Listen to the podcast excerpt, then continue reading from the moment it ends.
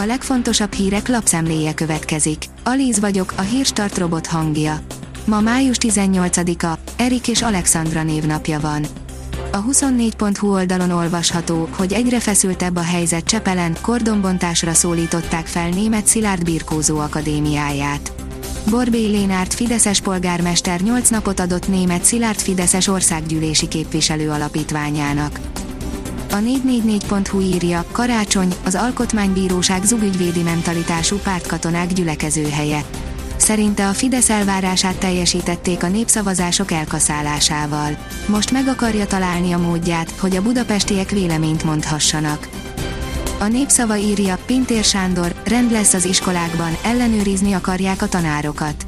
Kibővítik az iskolaőrséget, felülvizsgálják a diákok, tanárok teljesítményét és a tankerületi rendszert.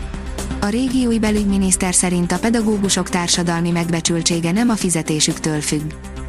Az átlátszó írja, véletlenül eladott egy utat a komlói önkormányzat, mert nem szerepelt a térképen. Csak akkor derült ki, hogy egy sokak által használt földutat is eladott az önkormányzat, amikor az új tulajdonos kerítést húzott át rajta. A 168.20 szerint már látszik, miért hozták vissza Navracsicsot.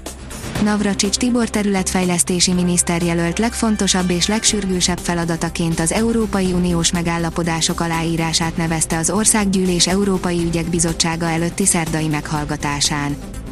A vg.hu írja, megnyílt az út Fekete-tengeri földgázkitermelés előtt. A Fekete-tenger kontinentális talapzatának Romániát megillető lelőhelyei 200 milliárd köbméter földgázt rejtenek magukban. A Hír TV szerint háború Ukrajnában robbanásokat hallani Kievben és környékén. Vendégünk volt Kis Benedek József biztonságpolitikai szakértő és Csizmadia Tamás elemző. Műsorvezető Gantner Barnabás. Kijött az uniós GDP rangsor, mutatjuk hol végzett Magyarország, írja a növekedés. A negyedik helyen végzett hazánk az uniós GDP növekedési rangsorban. A magyar gazdaság 8%-kal bővült az első negyedévben. Egyedül Portugália, Lengyelország és Ausztria növekedett gyorsabban nálunk. A portfólió oldalon olvasható, hogy bombázzák az oroszok az amerikai lövegeket Ukrajnában, itt van egy videó a támadásról. Előkerült az első videós bizonyíték arról, hogy az orosz fegyveres erők célzottan támadják az ukrán haderő Egyesült Államok által leszállított M777-es vontatott tarackjait. Az m4sport.hu szerint még mindig nem lehet tudni, hol rendezheti hazai mérkőzéseit a Kecskemét. Lesznek erősítések a lila-fehéreknél, és még bíznak abban, hogy tényleg hazai környezetben rendezhetik mérkőzéseiket. A vezes oldalon olvasható, hogy visszahívták Raikönnent az F1-esek, igennel felelt. A jövő hétvégi monakói nagydíjon visszavonulása óta először bukkan majd fel a Forma 1-ben Kimi Raikönnen, igaz, versenyezni nem fog. Az m4sport.hu írja, rutinos középpályások érkezhetnek a Juventusba. Egy világ és egy olimpiai bajnok a torinói csapat látókörében. Egy csoda valószínűtlen hősei, visszaérhet Európa csúcsára a legendás csapat, írja az Eurosport.